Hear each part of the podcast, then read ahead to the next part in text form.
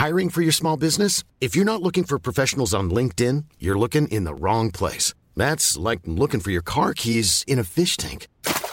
LinkedIn helps you hire professionals you can't find anywhere else, even those who aren't actively searching for a new job but might be open to the perfect role. In a given month, over 70% of LinkedIn users don't even visit other leading job sites. So start looking in the right place. With LinkedIn, you can hire professionals like a professional. Post your free job on linkedin.com/people slash people today. Hey there, it's Michelle Norris. I'm host of a podcast called Your Mama's Kitchen. When I travel, I'm usually looking for a way to find a taste of home when I'm not at home. And one of the things I love to do when I am at home is entertain. And Airbnb allows me to do that. When I was in California recently, I rented a house that had a great kitchen. And when we were sitting around the table, we we're all thinking, we're in someone else's house. Someone could be in all of our homes as well. If you have a home, but you're not always at home, you have an Airbnb. Your home might be worth more than you think. Find out how much at airbnb.com/slash host.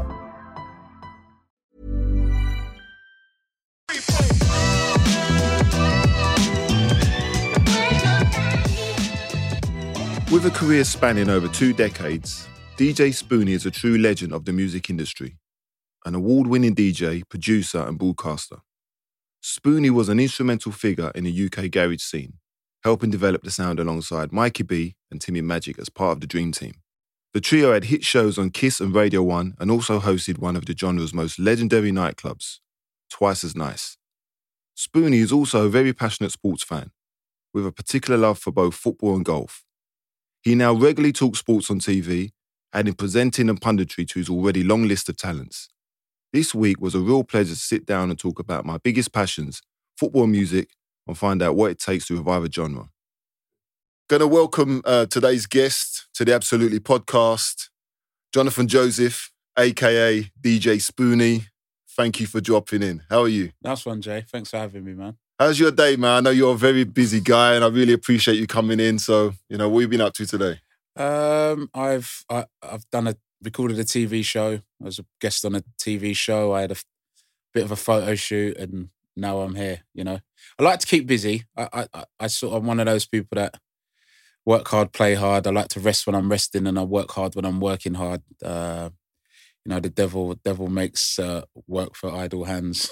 I think that's the, the key to it all for me. Uh, Like, yeah, sometimes I go hard, but I, I manage it. And said to a few friends of mine, and they, when I come back to London, I'm always glad to get back home because I can feel the different, you know, the different level. I can relax and just managing it, man. You got to do what works for you. You know, some people just get the wrong balance, and it's it's overwhelming. So I appreciate it anyway. So for you, Spoons, um, you know, for people that know you as a DJ, um, music, that's been your life. I mean, how did you get into it? Speak to us about that. I mean, it's it's been around. You know, growing up, we didn't we didn't have much, but I always remember music being played in the house. Mm. Um, What kind of music? Let's talk about that. oh, I mean, it was it.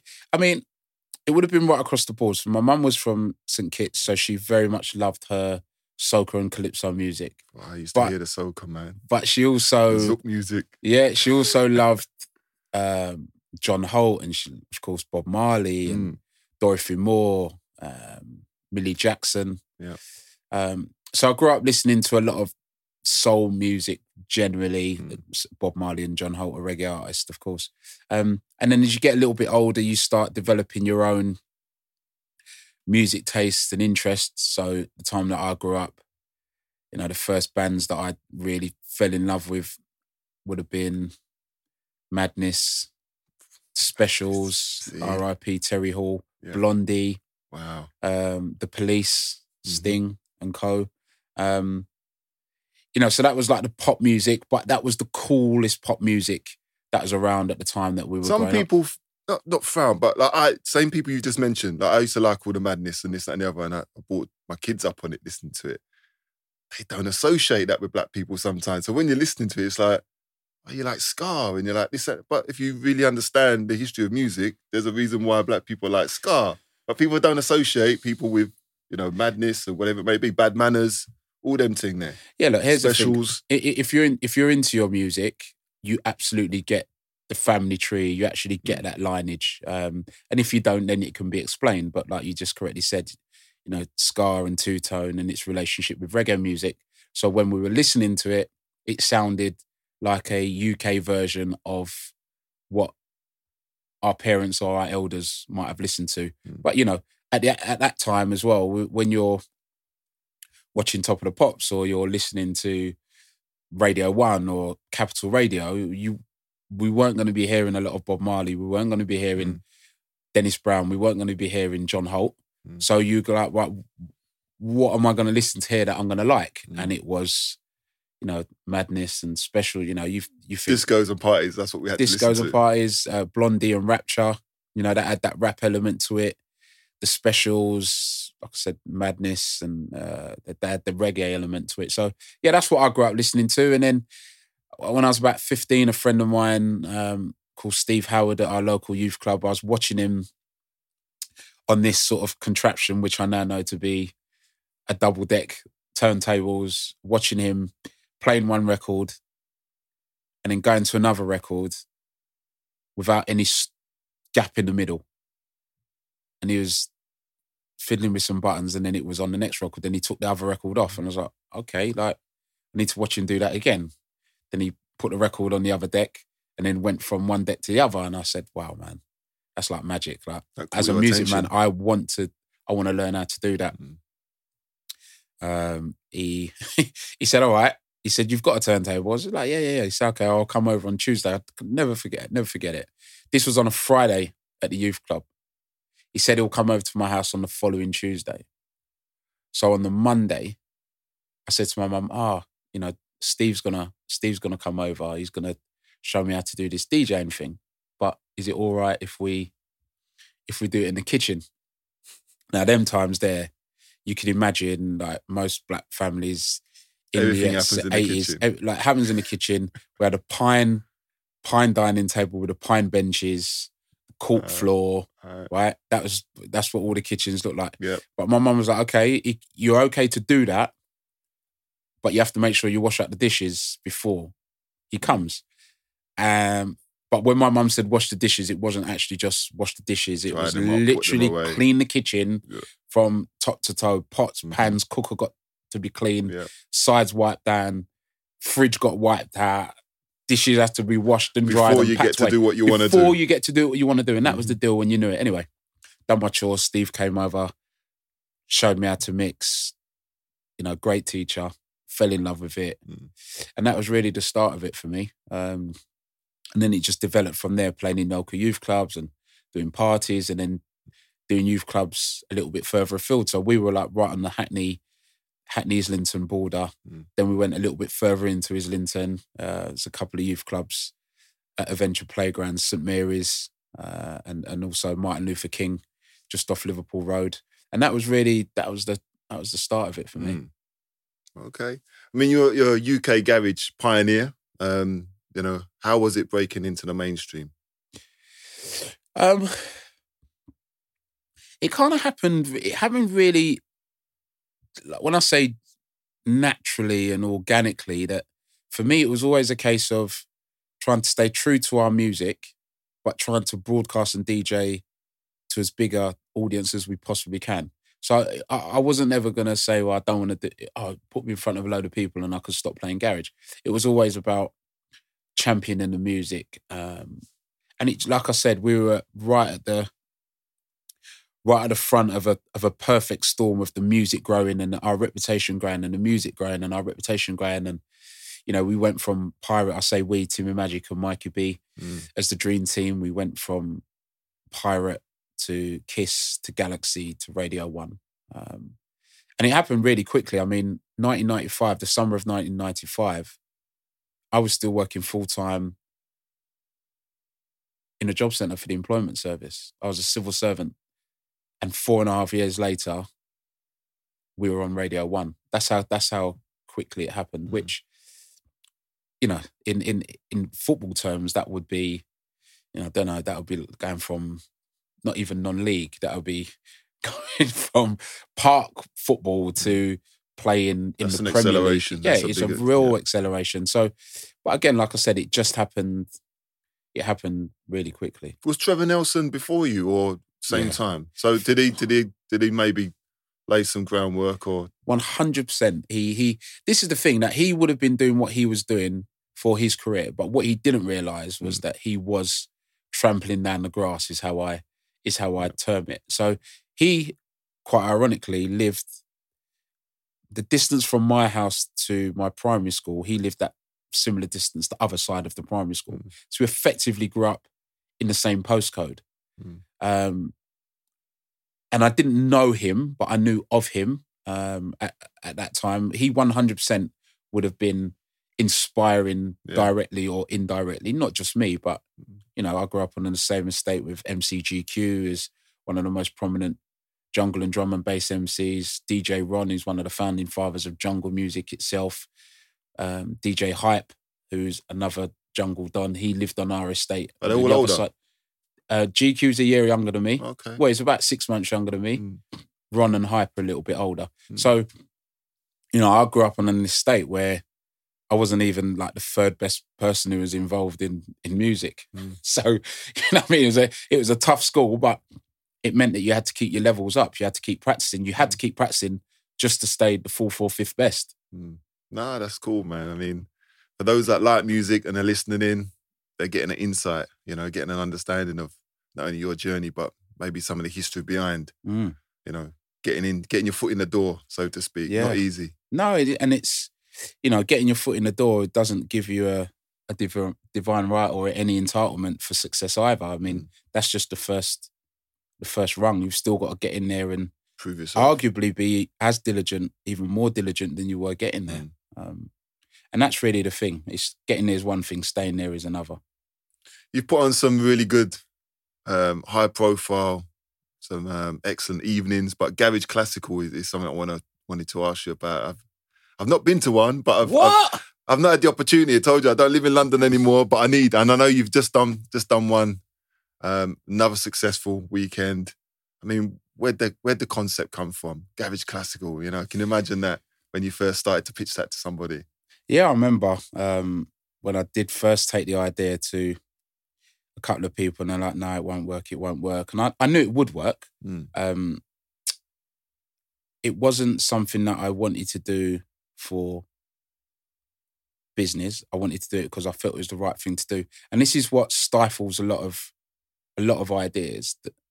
And I understand it because if you're doing it for business, Mm. then if it's not making money, then it doesn't make sense. Mm. But my reasoning for do it was that actually it- needed to be done because it would sound great. And then the business came secondary. Mm. So when I was told it wouldn't work, I think it they were they felt it wouldn't work from a business angle. Um, We, did- knew it would sound good, but yeah. I knew it'd sound unbelievable. And I but let's knew, give people the, the rundown because they might. I'm assuming people understand Okay. listening that it's live orchestra. Put put that. You know, yes, it's- so it's it's basically you, the biggest and your favorite UK garage records played, replayed, reimagined by a full orchestra. Mm. Um, you know, and we've performed at the, the Barbican, the Royal Albert Hall, Kew Gardens. We did the Royal Festival Hall the other day.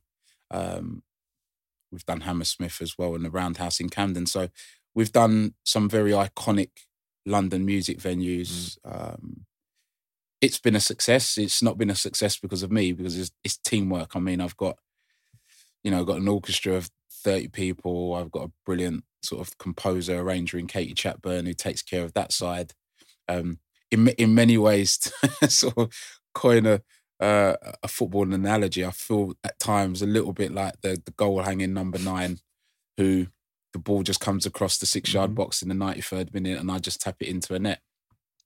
It's not as simple as that, but I, I do get to take a lot of the uh, the praise and the glory. But I'm telling you, it doesn't happen without of course. an amazing team. Are you conducting or are you just letting them do their thing? No, I'm sort of. I mean, look, I I, I will put together the tracks that that we're going to use, and I Mm. will largely organise the, the the running list, and I'll go through that with Katie because transitioning uh, from one song to another with an orchestra is very different to doing it on the Yeah, decks where I could just put anything together. So you know, we do, we do that, together, and then I stand and I will host and I will Mm. compare it, and I suppose I'm the name that's associated with the genre. So Mm. for that reason, my name goes at the top. But like I said, it is very much a, a, a team effort, and it's just it, yeah, it does. It surprised me because it's kind of going from strength to strength, and we're sort of four and a half, five years into it now, and it's showing no signs of Mm. of slowing in momentum. But it is a beautiful thing that at this sort of stage in my career, you know, over twenty five years of being a full time professional DJ, to still be hitting, you know, these kind of heights and these kind of levels, which are inspiring me to to keep going. I'm gonna come to one. That's a promise because you know, big people. It's my it's my era. I, I'd imagine I'm still able to go in there and, and not look out of, look out of place. No way, it's going to be. people are there. Yeah, it's big. It's a. It's big people. What about the younger generation? Did I understand it, or is it just missed them? Did, uh, have you got young people approaching and turning Yeah, up? I, I- mean, my, my my girlfriend and and and our stepchildren, or our my stepchildren, not hers, stepchildren. They came. You know, they absolutely they loved it. Mm. Did they know the music before though? Because Not of- before really hearing the No? album. They would have known some of the records. You know, Yeah, because there's lots of remixes. yeah, there and flowers and sweet like Yeah. chocolate. They might not know. Yeah. You know, back up, back up by people, are Wookie. ki- people are killing the remixes though, aren't they? yeah, They're but killing and, and and sometimes you hear hear young people singing a song, you're like, how do you know that? Mm. And then it's like, oh yeah, because you know, in the same way that when we were growing up, there were records that Yeah, would have been course. covered, and I, I was like, why do you know that song? Well, yeah, because Mm. it's it's been done by Simply Red. You know, we didn't know that it was done by the Valentine Brothers in the seventies or Mm. something like that. You've collaborated with some incredible people over the years, but you know, what's been the ones that kind of stand out for you, your, your best collaborations? Who have you worked with and thought that was great? I really enjoyed it. Um, you know, this this is to sound like a little bit, little bit generic, but I think anytime you sort of fuse ideas, experiences, energies, you get a you get a beautiful creation in in the middle, and they're all special and unique in in their own way. So, you know, we we did a garage classical album, and um, the Sugababes sung flowers on that album. Um, now, what's beautiful about that is that all three of them were absolute garage lovers, uh, you know. And but when they were making their records back in the day, they were one of the country's biggest pop acts. Yeah. So their record label, wouldn't have known that, they yeah. wouldn't have they wouldn't have let them make a garage record. So what's beautiful is that at, at that point in their career, after starting out over twenty years, they're able to come back and make a record Do something they, that they, they really absolutely enjoy. love, and they did it because they love it, not Mm. because it was money and agents getting fee and money. It was Mm. just out of out of pure love. And the, the same could be said of you know Emeli Sandé. She's also on the album. Um, you know Craig David. Craig David didn't perform on the album, but he did the show at the Royal Albert Hall, and I mean that was a brilliant experience because he's just he's like one of my favorite Mm. live performers. So to actually share a stage Mm. with him in that way, um, I've shared a stage with him before, but where I've been supporting him, it was beautiful to for him to be supporting me. Um, It's been great that he's been able to come back because he had, he had the period where he was living in the States, wasn't it? It was like he just disappeared for a period of time. And yeah, he got he got he, he got a rough deal from.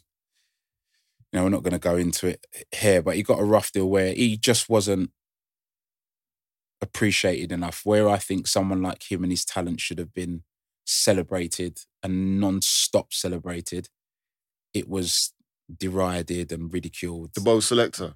yeah, you know that that would listen. Don't get me wrong, that was just a part of it Mm. because you know if that's a comedy sketch, that's fine, that's Mm. cool. But then radio stations stopped playing his music Mm. on the back of that. That's when it went a step too far because jokes aside, he's a character and they've tried to make him into a character. But pound for pound, his music, his talent is as good as and better than 99% of the people that you're playing. So how can you how can you not be playing him and and i think you know this is sometimes where the music industry music industry isn't fair um the, the meritocracy it doesn't fall into line the way that it does in the same way you know i'm a lover of football i'm a lover of golf if you put the ball in the hole in less shots than anyone else you get the trophy if you score more goals than everyone else Mm. you're gonna be picked to play in the team in the music industry, you might have the best voice, but if your face doesn't Image. image. you then don't get the props, you then don't get the shows, you Mm. then don't get everything else that comes with that. Mm. So that's one of the most you know, disappointing things about it. That said, that's been going on for Mm. for decades in the in the music industry. But the Um, reason I mention it is because obviously I can relate with the David Baddiel situation, and Yep. you know I had David Baddiel as a guest, and we Yep. went through it, and we we spoke about the microaggressions, and it's deep. You know, trying to explain to people, trying to unpack all the nuances around you know language and how people you can be demeaned. You know, straight away people see you in a different way, and you have to explain. You shouldn't have to explain to people, but I can relate to what you know Craig David was going through. 100% You know, the you can. public perception and the image because you think you're more than that. You're hugely successful. You've you've put the work in. You've done the hard yards, and now people want to belittle you. People that don't know you. So it- it's it's a, you know educating the industry, educating. I I do EDI work with anybody who listen. You know, it's a top down approach for me. Work with different organisations. Can we get into the into the context and the language and, and alleviate and take away all the excuses that people usually say? You know, there's corporations behind people who are doing things and making mistakes agreed. who should be held accountable for certain behaviours. So it was a shame that he had to go for that period and he had to leave the country. But it was really good to see him come back. I remember him doing the New Year's thing a few years back Yeah. as well. And people were, you know, more appreciative of, you know, he was a grounding member, a founder member of, you know, the garage scene. He put out some He's big, bigger than big tunes. for for Craig. For, in my opinion, he's he's he's he's bigger than any one genre. He's just a phenomenal artist, Mm. and that needs to be celebrated. When you when you get brilliance like that, you have to protect it. It doesn't come along all the time. It, Mm. No, he was a record breaking Artist, yeah. Like come, like guys, Yeah. find if People you really forget all that stuff. if you want crazy. someone else if you want someone else to to ridicule, find someone who doesn't have achieved. talent. Do you know what I mean? Like not not him. Maybe I'm a little bit protective because I know him, but actually no. Um, and you know, I I I- I love a joke as well, Yeah. right? But I also believe that there's an element of rapport and context that needs to come into stuff. That when it gets to the level where you're effectively running somebody out of their home, Mm. then is it actually that funny? Like, are we now all victims of, are we all guilty of bullying or ridicule or call it whatever you like? And I'm, is no, you're right. Bullying. This is what we try to impact in my, you know, and and this might well, you know, clickbait again. People might. I don't mind talking about it all day, every day. People have to be accountable. People have to understand some of their actions. You know, some of the trauma that's attached to it. The people that obviously jump on the back of Yeah. a lot of this, of a lot of a lot of this behaviour, and think it's acceptable. So it's not okay. It's not acceptable. You know, blackfacing, this, that, and the other. Far too many people are offended, and rightly so, by the fact that somebody feels that they can just do that as a joke and be allowed to get away with it. And, you know, the person who's being um, demeaned is oversensitive. And, you know, have you not got a sense of humor? Yes, we've got a sense of humor, but you want to be taken seriously but for the your problem craft. isn't the problem isn't, you know, the problem isn't mine, and I, the responsibility shouldn't always be with me. Mm. Or as black people, if we put a finer point on it, it shouldn't always be on us. Mm. In the same way that it shouldn't always just be on women. Like if she wants to wear a miniskirt, why should that mean that she's leaving herself open to to wolf whistles and Yeah. inappropriate comments? It, Yeah. it no, it's for us to to change our behavior, not expect Mm. Them to change their behavior. But here's the thing: I mean, and we could go off on Yeah, we could. on a tangent here that actually a lot of the a lot of the the, the wrongs tend to come from one demographic right and if you look whether it be you know women or black people there is one demographic in the population that have largely been at fault for more of the problems not exclusively hmm. but more of the problems than anyone else but at least now we can have that conversation and say look I understand you might have behaved like that because you didn't know better. You under, I understand you behave like that because you didn't have people like Jason Lee or Michael Dubry or Leo McKenzie or Craig David or DJ Spoony to sit and have these conversations with you. But now that information is available, I can almost excuse you being ignorant to the fact, but I can't excuse you for being ignorant. I could understand you not knowing and therefore you behaved the way that you did. Mm. But I can't excuse it now that you don't know where to look for that information. And that's a very, I know it's, That's why we do the work to I know it's alleviate those excuses. Yes. My my purpose in life now is to reach as many people as possible regularly, hold those conversations, and just say, look, now you know. Okay, I've explained it to you in a way that you can understand. It's offensive. There are things that you can't get away with. How you choose to deal with that information going forward is up to you. And if you continue to make these mistakes, you need to be accountable. People need to see you for you. Mhm. And that way we might have some change and, and you know deal with some of the situations that we're dealing with. a few years ago now, I remember having a conversation with a very, very known, well-known footballer who he he referred to someone as half caste. Mm. Now, he did not do that trying to cause offense. Yeah. I 100% know Mm. he was not trying to cause offense. But we entered into a conversation that I don't know lasted 35, 40 minutes, and I explained to him exactly why That's that, good why that, that is offensive in-depth conversation. and and and one of and in his credit, he was one hundred percent Mm. accessible, one hundred percent open to hearing the Good. conversation. good. Now, That's a good starting point. my my my reasoning was that, or not his. Okay, he's not his defense, but his reasoning. Part of his reasoning was that I've all you know I've always said that, and I've actually Because no one's checked and him. I've always said it around other black people, Yeah. right? And I said, and this is how this is where we are, right? So I said, I from this day on, I wouldn't want you to go and say that in front of another person, black in the person, wrong company. or another person of color, and then go, oh yeah, but I was with Spoony the other day, and Mm. he didn't And he allowed it. because we have to take responsibility. Otherwise, that person doesn't know, and that's the difference between ignorance and being ignorant. This is why we do the work spoons. I tell you why, because I'm mixed race. And in some of the sessions I deliver, I ask somebody or I point somebody out within the room and I say, if you saw me commit a crime,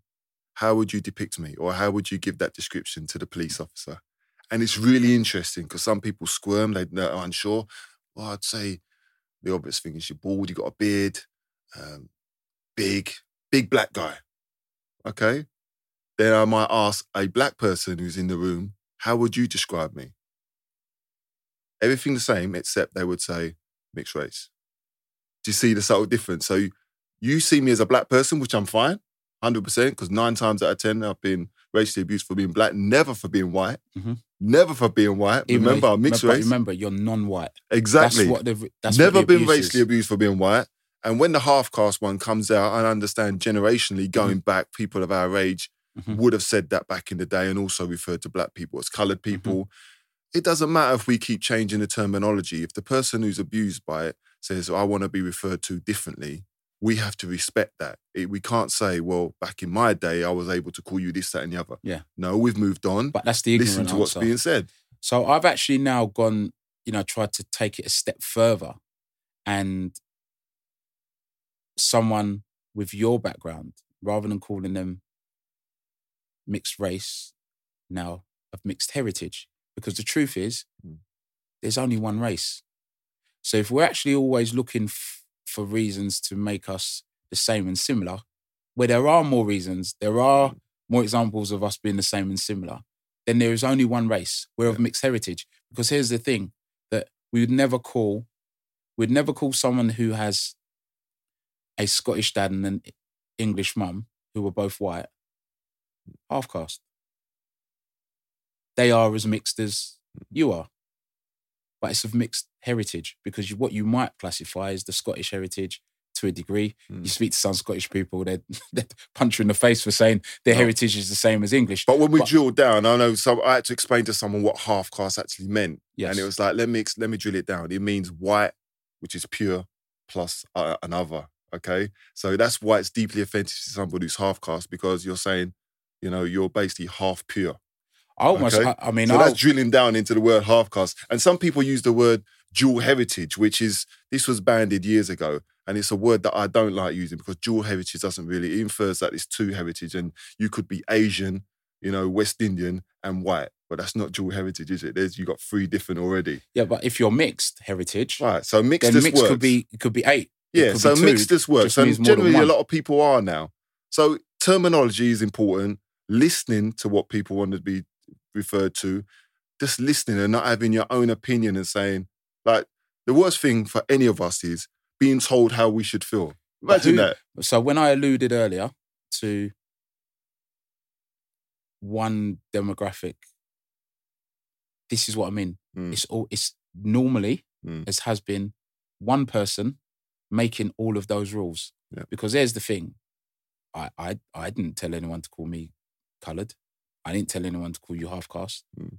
Who who came up with these who came up with these names and who came up with these Yeah, terminologies? Yeah. And you know, once we can start challenging that, Mm. once we can start addressing that, we can make it the world a little bit better for those who come after us. And I think, you know, if we can leave the world in a slightly better place than than we found it, Yeah. then that's our real mission, right? No, no, no. And I appreciate we spent quite a bit of time talking about it. It was important to to talk about it in a little bit depth and give it a little bit more context as well. Um, and yeah, we're never going to avoid, you know, any conversations that need to be had. But moving on, I mean, in in you can decide what order it is. This is. I'm going to say it in the order I think it is. Okay, music, football, golf. Explain to me. I mean, are they your passions? I know music is, but you know what? Why? Why are you interested in golf and, and in particular football? Football, I mean, football I've loved forever. You know, I And I know you myself- play. I've played some charity games with you as well. yeah, you picked yeah. up some injuries, man. yeah, yeah, I've seen how busy you are. Yeah. That's why. I, you know, um, good good pace. uh, yeah, used to. Lefty, in yeah, Right, right, right, very Right. Yeah, dribbler, right. dribbler. dribbler. Um, yeah, listen, I've I've fell in love as a, a boy in St Matthias playground in in Hackney in the seventies. That's always been with me. I actually started playing golf around the turn of the millennium, just because DJing took off, and I I, wasn't able to go training and Yeah. be on match. You know, on a Wednesday, on, you know, we might have had training on a Thursday and a Mm. match on a match on a Saturday. On a Thursday night, I might have been in Ibiza. I might have been in Manchester. What Uh, position you play? well, I used to play right wing. Mm. Um, at the at the time when it was like four four two, I used to play wide right in the midfield. Mm. Then I spent quite a bit of time playing right back. This was pre Trent, remixing the whole position of the right back. But I was actually primary school. I was a forward, so I was more. So was you playing as a wing back or was you playing as a yeah, right back? Yeah, well, it, it depends really because it it might have been more of a wing back if we played four three three, but I Mm. was like a defender that was very comfortable on the ball because Mm. I I used to be a winger, so Mm. you know, it's funny it changed because when I was at primary school we used to play four three three. Secondary Really? school we were four four two. days, Yeah, primary school. yeah. So we used to have left wing, right wing, centre forward. Mm. Then you'd have you know three in midfield and and four at the back. we had a good coach. Yeah, we all we all played four three. Yeah, four three three growing up. But yeah, I always used to play used to play right wing. Yeah, Mm. number seven, Kenny Dalglish, and all that. Oh, forget it. It had to come out at some stage. You're a Liverpool man. I mean, at the minute, things ain't good, right? Liverpool. Well, we'll come back to that. I'm a gooner, man, so we can talk. at the minute, I'm Oh, smiling Here we up. go. We got the red up. but Anyone but Arsenal. I mean, really? Brought up in Come North on, London, man. so I It's our can't, turn, surely. I can't have it now. It's no our turn, turns, man. no What's wrong with turns, you? man. No turns, not for you. What? anyone but Arsenal. Yeah, and then that was the um I started playing golf because I just wanted another another sport because I Mm. couldn't play the football. And then Would you play off? What's your I handicap? think handicap now is like nine or something like that. Okay. Which I don't play golf, but I know that's decent. it's okay. And I know if you put the time in, it is what it is. I've and I'm not- always intrigued when I hear people are playing golf because, you know, it's got to be, for me, it would have to be good weather, good golf course, dedication, right? It takes a bit. there's there's there's a lot about golf that I use as you know lessons in life, analogies for life, metaphors for life. Is it therapeutic? Does it give you your time, your space? Yeah, yeah listen, it it it does and it can do. Mm. Um, in an ideal world, it's it's a game that you have to, you know, you have to be patient with. You have to understand, you know, yourself. You have to understand how, you know, the domino effect of your rest and you eat and your practice and your diet, how that affects your performance in any way it would with Mm. your normal life. And this is why I said that it it constantly throws up these life experiences within a game. I think it's fascinating for that, you know, how you control your mood. Are you able to let things go? Because if you hit a bad shot Mm. and you don't let it go, it affects the next shot and Mm. affects the next shot. And it keeps affecting the shots until Yes, you let you're it go. serious. Oh, See the way you're talking about it, you know more. You're serious. I know people that just pick up their clubs and are going to play golf, and I know they're not serious. You know, it's all about having a drink, probably walking around half cut. You can't be any good, can you? And I you're never going to improve if that's, you, if you that's what find you about. find you find any decent golfer, and you're you're not talking about just being out with your mates, and you Mm. start getting them to discuss and talk about the psychology of golf. Yeah. You'll hear similar things there. I'm not Yeah. reinventing the wheel. I'm know I mean? obsessive. I'm telling you, I play tennis, and if I was playing golf, if I'd have put my mind to it, I'd be out there all day, every day. Because I don't understand people who've been playing golf for 10, 15 years who are still not any good at it. Because you got to put the Yeah, time but in, what is right? what you know? But what is good? Again, what is the what is the measure? And Well, Jimmy it- Bullard, I mean, incredible, up- right? yeah, but again, he's golfers. he's he's an unbelievable Mm. player. He's brilliant, Jimmy. But Mm. you know, again, he'll still want to be a little bit better. He'll still miss a putt. He'll still miss a fairway. Because he's got that drive from being a sports person and understanding what it takes. Yeah. But again, if you're a winner, if you have that winning mindset or that growth mindset, Mm. that I just want to shoot a little bit better than I did. Have you played with. Jimmy? Yeah, yeah. What, It's about, phenomenal. what about the banter? yeah, it's brilliant. You know, he's he's, he's I played with Jimmy at Peterborough back in the day. So yeah, he's, knew he's a top boy. I, like, I love him to death. He's Mm. he's he's top boy. He's great company. Mm. You know, he's very knowledgeable Yeah. about the game. Um, so it makes for a good four hours odd. You know, you're gonna have you're gonna have jokes and you're gonna learn a thing or two, which Mm. is a great way to spend any afternoon, right? I'm Sandra, and I'm just the professional your small business was looking for. But you didn't hire me because you didn't use LinkedIn jobs. LinkedIn has professionals you can't find anywhere else, including those who aren't actively looking for a new job but might be open to the perfect role, like me. In a given month, over 70% of LinkedIn users don't visit other leading job sites. So if you're not looking on LinkedIn, you'll miss out on great candidates like Sandra. Start hiring professionals like a professional. Post your free job on linkedin.com/people slash people today. Hey there, it's Michelle Norris. I'm host of a podcast called Your Mama's Kitchen. When I travel, I'm usually looking for a way to find a taste of home when I'm not at home. And one of the things I love to do when I am at home is entertain. And Airbnb allows me to do that. When I was in California recently, I rented a house that had a great kitchen. And when we were sitting around the table, we we're all thinking, we're in someone else's house. Someone could be in all of our homes as well. If you have a home, but you're not always at home, you have an Airbnb. Your home might be worth more than you think. Find out how much at airbnb.com/slash host.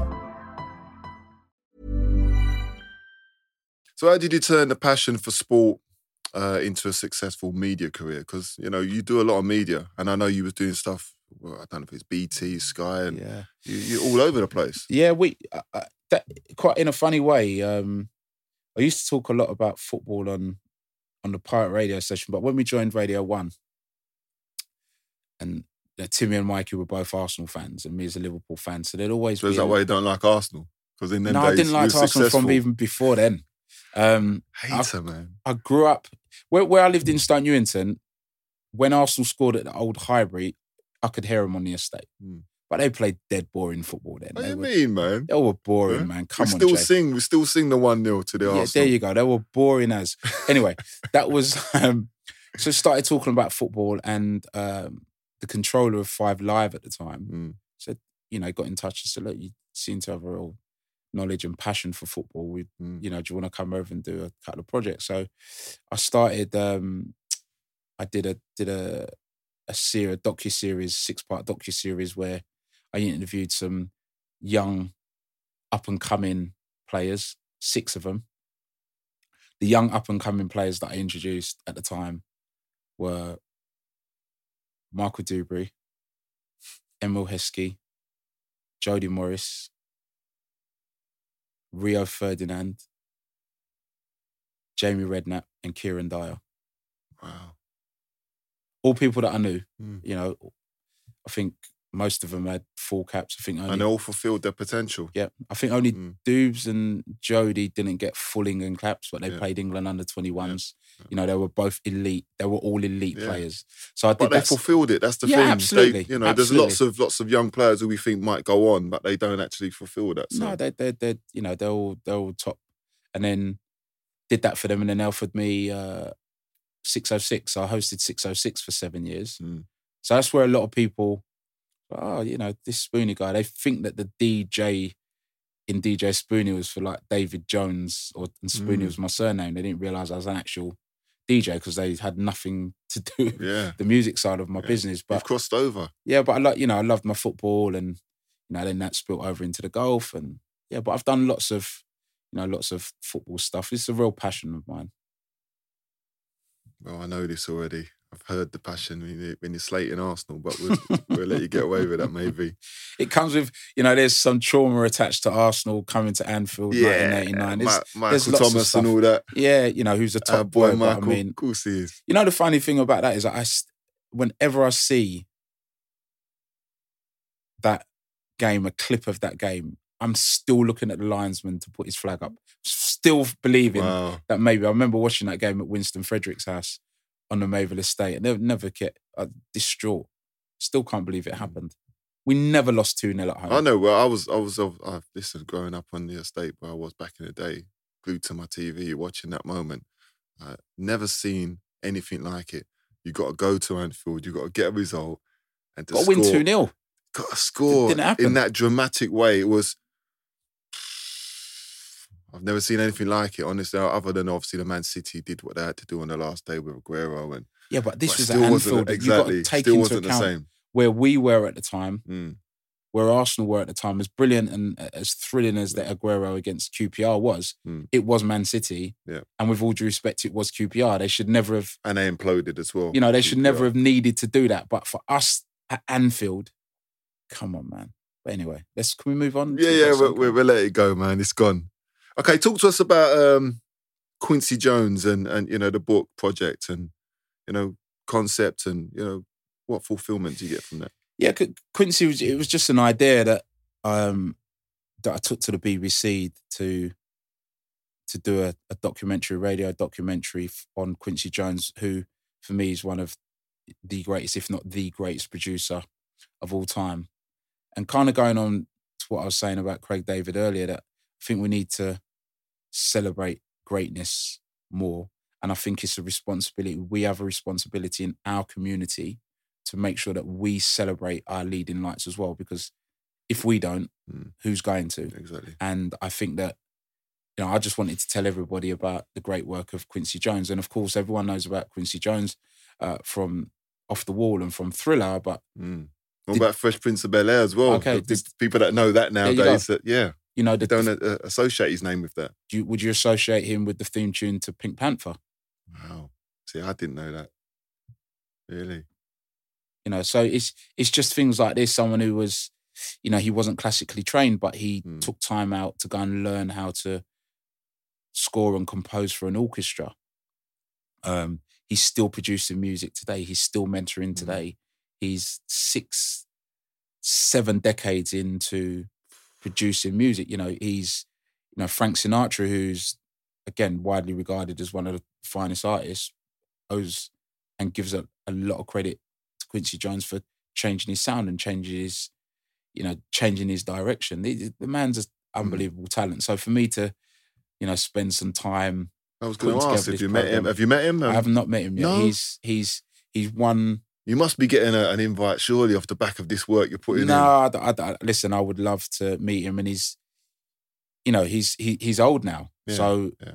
you know, time time catches up with all of us at some point. He's he's one of the the few people living at the moment. that I would love to, go and done, meet and Spoon. You got to shaking it his done, hand. man. and it's really funny because once I was doing this, doing the documentary and speaking to, you know, Craig David and speaking to Vula, Mm. and they're like, yeah, you know, I remember meeting him, and you know, Craig tells the time when he was he was at his show and he came Mm. over and bought Craig's album and gave it to all of his friends. And I'm like, you're talking about Quincy know, Jones. He's Some Craig- people have met some people that you just love to Oh, meet, right? I mean, that that's you know that's one of them. I, I remember speaking to Beverley Knight before about working with Prince, who's you know he's I loved Prince. you know Prince is like my. You know, for some, it was like- he's my Prince or. Michael Jackson, and for Prince me, is like was my goat. Prince. Is the goat. He was different. I mean, Michael's a special talent, but if you consider that Prince could dance, did everything. Prince yeah, would dance. Prince could actually dance better than Michael Jackson.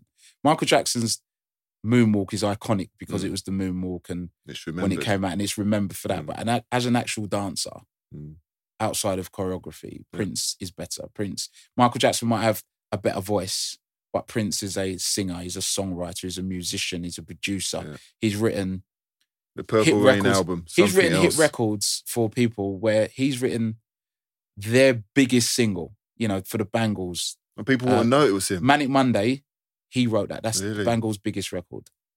Sinead O'Connor, Mm. Nothing Compares to You, her biggest record. Prince wrote that. Chaka Khan, I Feel For You, Prince wrote that. Her biggest record. And he still took time out to make his own Yeah. massive record. So, you know, I, I, when I talk about, I don't like to sort of talk Michael Jackson down because he's. But we have to talk Prince, Prince up, up. because That's people always forget that. That's Yeah. my point. Yeah, I, I'm the same. I've always people ah, who's who's Prince? Like my kids, they've got a very very good wide range of music, and you are influenced by your peers and parents. You Mm-hmm. know, traveling with me in the car, they would have heard all sorts. No doubt. Going back from hip hop to garage, drum and bass, they would have heard Prince, they would have heard Madness. You imagine it's, all, it's like, what is this? What It's are we listening to? to? Of course, of course, but it's not coming through the radio. It's my choice. So they're seeing it's it's, it's what Create I'm your own listening radio to. station. Exactly. So listen, I think we need to be exposed to uh, as many different genres and you know different artists as as, as possible. So we could talk music all day. I mean, this is your chosen. prof- Have you been on like Mastermind or anything like that? I have, yeah. Have you been on Mastermind? Did you not know that? No. I've- so the way just you said that, me. I thought you was messing with me. no, I'm not. How did you get on? I did all right. How long ago? oh, God, I can't remember how long ago it was, but I my specialist subject was the life of Ray Charles. Right. Is it on Uh, YouTube? There's there is a clip on there. Right. There is I'm a clip get on that. there. I need to see that in Yeah. that big black chair. Yeah. Yeah, yeah. How was the pressure? Uh, yeah. Listen, it, it was a, it, it was a program that I grew up watching, right? And Mm, if you think That music drops. when we grew up, there's four channels. I remember I remember Channel Four starting. yeah, yeah, I remember Channel Five starting. It was all snowing on Channel Five all the time back in the day, right? so when when you think back to having three channels and there, there was there was two real big quiz shows growing up one being Bamber Gascoigne and a University Challenge Oh, days. Right? Bamber Gascoigne, you know, and, And the other one- there you go and the other one was Mastermind and whenever I watched either of them I'd be like the mission is to try and answer at least Mm. one question per program yeah. so then to to have the chance to appear Wow. and then do my research and like I said it was the last. How did that come about? Did someone just approach you and say, yeah, "Would just you said, fancy coming do, on?" do you just want to come and doing a special edition of it? Would you like to do it? And I was like, right, it depends. I was thinking, like, what's going to be my specialist subject? Like, I could do Liverpool, but then if I get anything wrong, that's just going to be too much shame. yeah, So I you're said, not, right, you're not a real some- Liverpool fan. if Yeah, you get anything wrong. There you go. So I said, right, I'll pick, I'll pick music and pick Life of Ray Charles, and yeah, that was that was that was fun. You know, watching. You know, watching Jamie Foxx play Ray Charles in the film, which he went and won an Oscar for, it- which was no hardship because I think Jamie Yeah. Foxx, I love Jamie Foxx. What, what, what a But then- talent! but then listening to all of Ray Charles's music, his Mm. relationship with Quincy Jones, you know, because he he was Yeah. real instrumental in Quincy's career early on, People don't realize how talented, how talented he is. I mean, and he was blind, and he wasn't born blind as well. wow. He So what lost age his was he eyesight. when he went? He, went he lost his eyesight. Like, he was young, like three or four or something like that. But real hard, you know. He grew up in a time when, you know, racism Yeah, in the. South was real. It was no, you know, it was no joke. You people were firing guns to get you out of a venue, and Mm.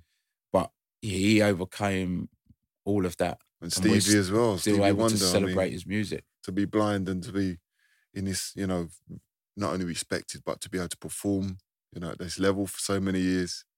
They're and he's another one. Um, I've always respected uh, Stevie Wonder and his, his music, but during uh, during lockdown, I I fell in love with the brilliance of Stevie Wonder, because you know some people took up walking and some people took up cycling. Mm. I took up a bit of cycling actually, but I started streaming, doing live streams, and I, I did a special on Stevie Wonder, which meant for the whole week I was just listening to Stevie Wonder music, and going through albums and doing reference stuff. And Mm. I was like, wow, man, this guy is, you know, when you talk of greats, when we really make it a, a little bit of a duopoly between Prince and Michael Jackson, it should be a triumvirate and we should have Stevie Wonder in that conversation. he's as he's as good as. Yeah, no doubt. You know, I'm not saying Yeah. he's better than and anyone's better Yeah, than. Even though my favorite is Prince, Different age groups. but he's in all. that he's in that conversation. Yeah, no doubt. I mean, you've got to have that library of knowledge, which not everybody has, you know, in terms of music and and what we've listened to over the years. So we've spoken about um, obviously music and bits and pieces, and, and earlier on we kind of touched on a little bit of discrimination in terms of discriminatory behaviours, you know, in the way people talk and context. And we spent a little period. I'm not going to spend too long on this, but you know, have you encountered? Uh, I'd imagine you have, but you know, what have you encountered trying to get into the industry that you're in, in the music industry, in terms of discrimination and racism? You know, what roadblocks? See that this question this is it's it's it's one of these questions that some of the racism that I would have encountered most probably would have been covert. No one would have said I'm not booking you in my club because you're black. Mm. I'm not giving you this radio show because you're black. So some of the stuff that may or may not have happened, I don't really know about. Mm. But I'm also not naive to think that I might not be bigger, whatever bigger is, if I wasn't. That said, I'm one of those that would be a a troublemaker from within. So I would always look to try and disrupt from from the inside.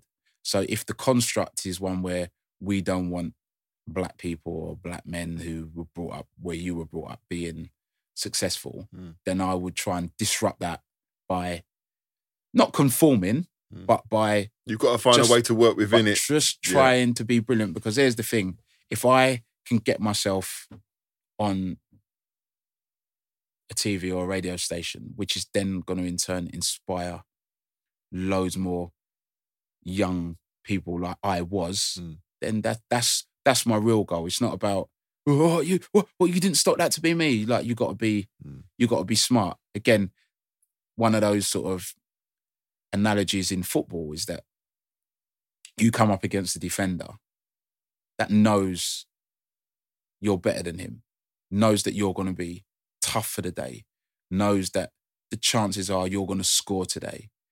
What that defender's going to try and do is get in your head. They're going to try and make late tackles. They're going to pinch you off the ball. They're going to pull your hair. They're going to do all of those You've things. got to find a way. to get you Mm. booked or get you sent off. Yeah. And your captain's going to come over and go, Jay, we need you on the park today.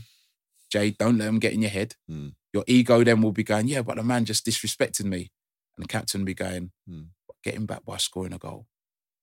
Don't worry about it. And when you score your goal, you celebrate. Mm. That's your win. His win's to get you sent off. So whose win is going to win?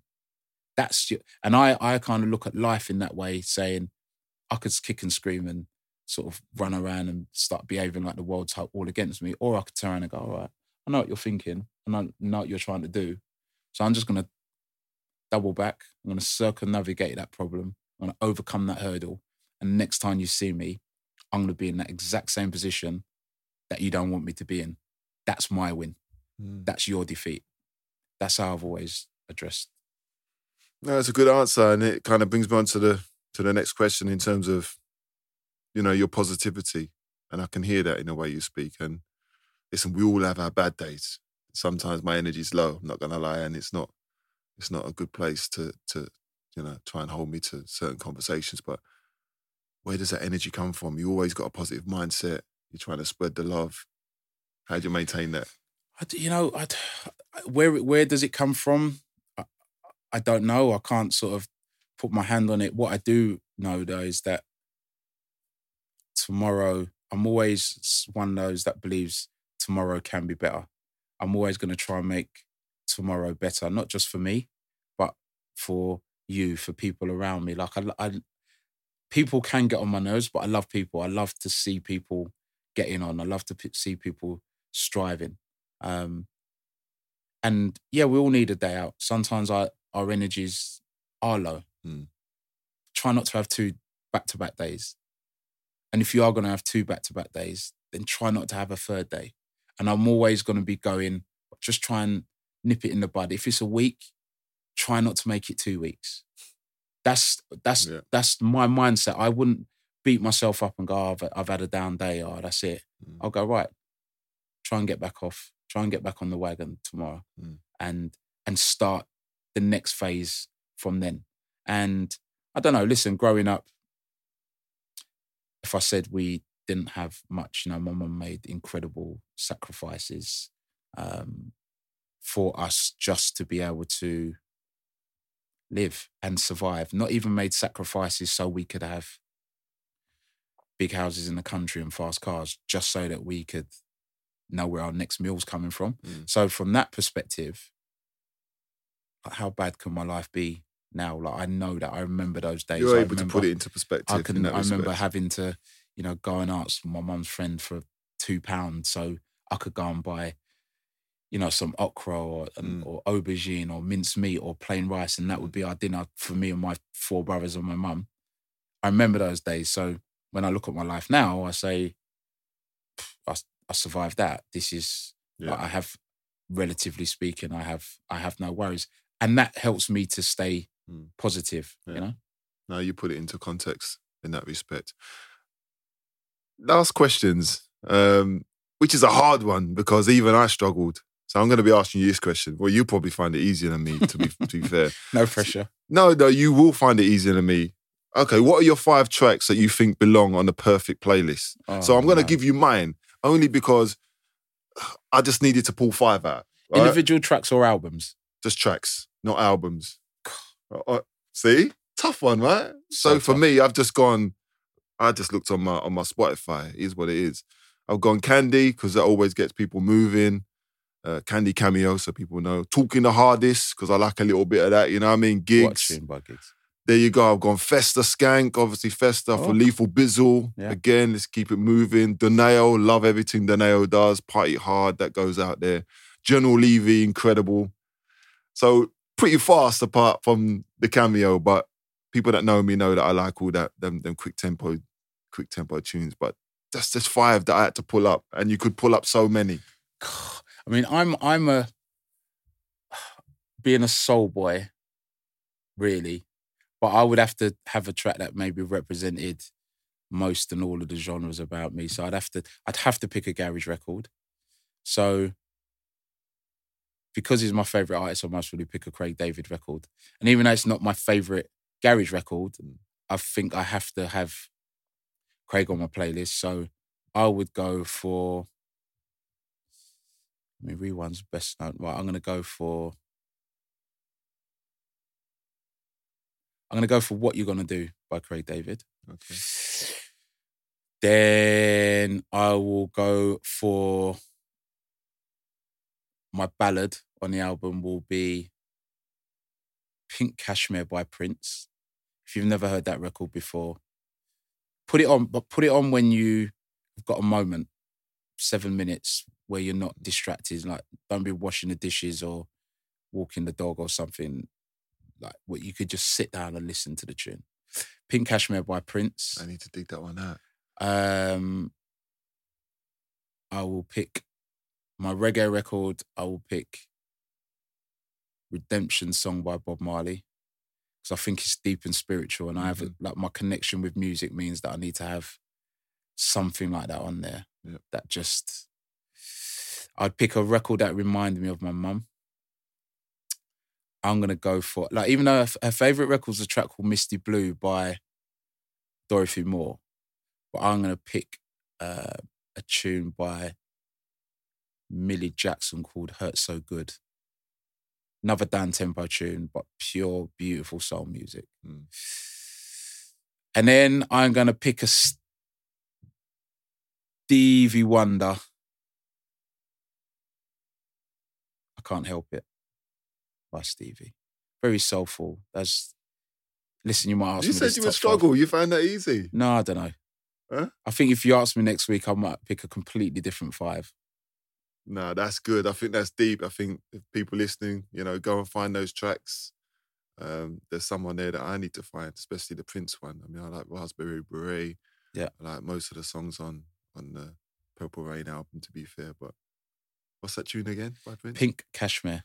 Pink Cashmere. So it's released on an album called The B Sides um, but it's just it's just a beautiful record, man. It's just I've I've caught myself listening to that one record for 35 minutes before. Wow. Just On a loop. yeah. Hmm. You can imagine I listen to a lot of tracks, so for one record to hmm. but it's just it's just pure. Even for him, it's it's pure. And it's one that's kind of flown a little bit under the radar with regards to his ballads. You know, Adore, people tend to know. Um, Most Beautiful Girl in the World is, an hmm. unbelievable track as well, as his down tempo ones. But this Pink Cashmere is wow. Johnathan, you've been a phenomenal guest. Jason, thank you. really appreciate you coming on the Absolutely podcast. Thank you. Good luck in the edit. The edit will be fine. I don't even think we've got to edit much, to be fair.